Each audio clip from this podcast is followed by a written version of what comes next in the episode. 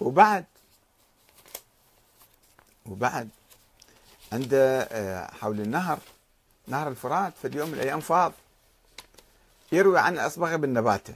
وهذا مخرف شوية كان. يقول جاء رجل إلى أمير المؤمنين فقال قد زاد الفرات والساعة نغرق. راح نغرق يعني. فقال الإمام علي لن تغرقوا. ثم دعا ببغلة رسول الله فركبها وأخذ قضيبا عودة يعني ثم سار حتى انتهى إلى شاطئ الفرات فنزل فضرب الفرات. ضربة فينقص خمسة أذرع. مرة ما ينزل كل النهر نزل. ضربة واحدة بالعصاية النهر الفرات كان فايض بده يغرق الكوفة نزل صار بس خمس أذرع نزل. وقال بعضهم عشرة أشبار. حسبوها منهم هذول بعضهم ما ندري. فقال الأصبغ سمعت عليا يومئذ يقول لو ضربت الفرات ضربة ومشيت. ما بقى فيه قطرة لو ضرب ضربة ثانية كان كله نشف الفرات. يعني شوف شلون أساطير. يعني الآن طبعا ما حد يقبل الكلام هذا بس السيد الشريف الرضا ذيك الأيام ابن عقل الناس كانوا يقبلون.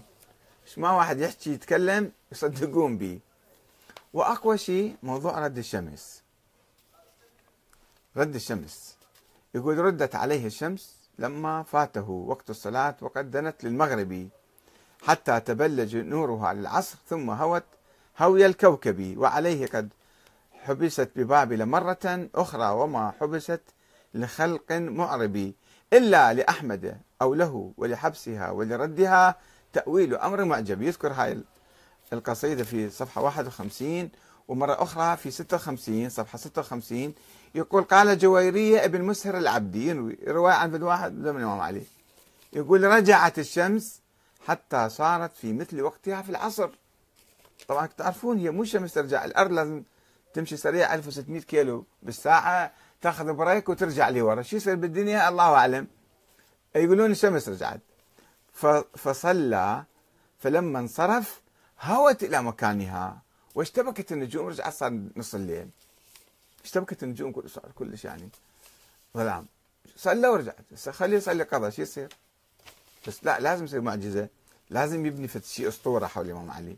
فيبني شخصية الإمام كلها بأساطير. قبل أن يولد أبوه عرف هذا راح يولد. وهذا راح يصير مثل النبي إلا ما عنده نبوة.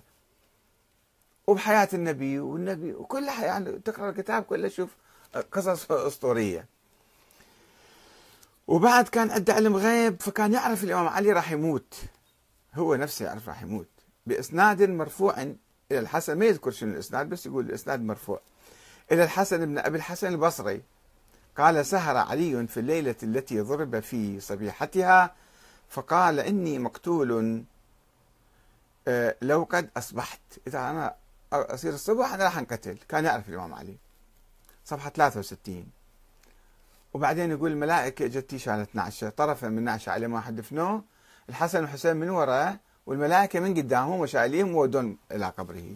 صفحة 64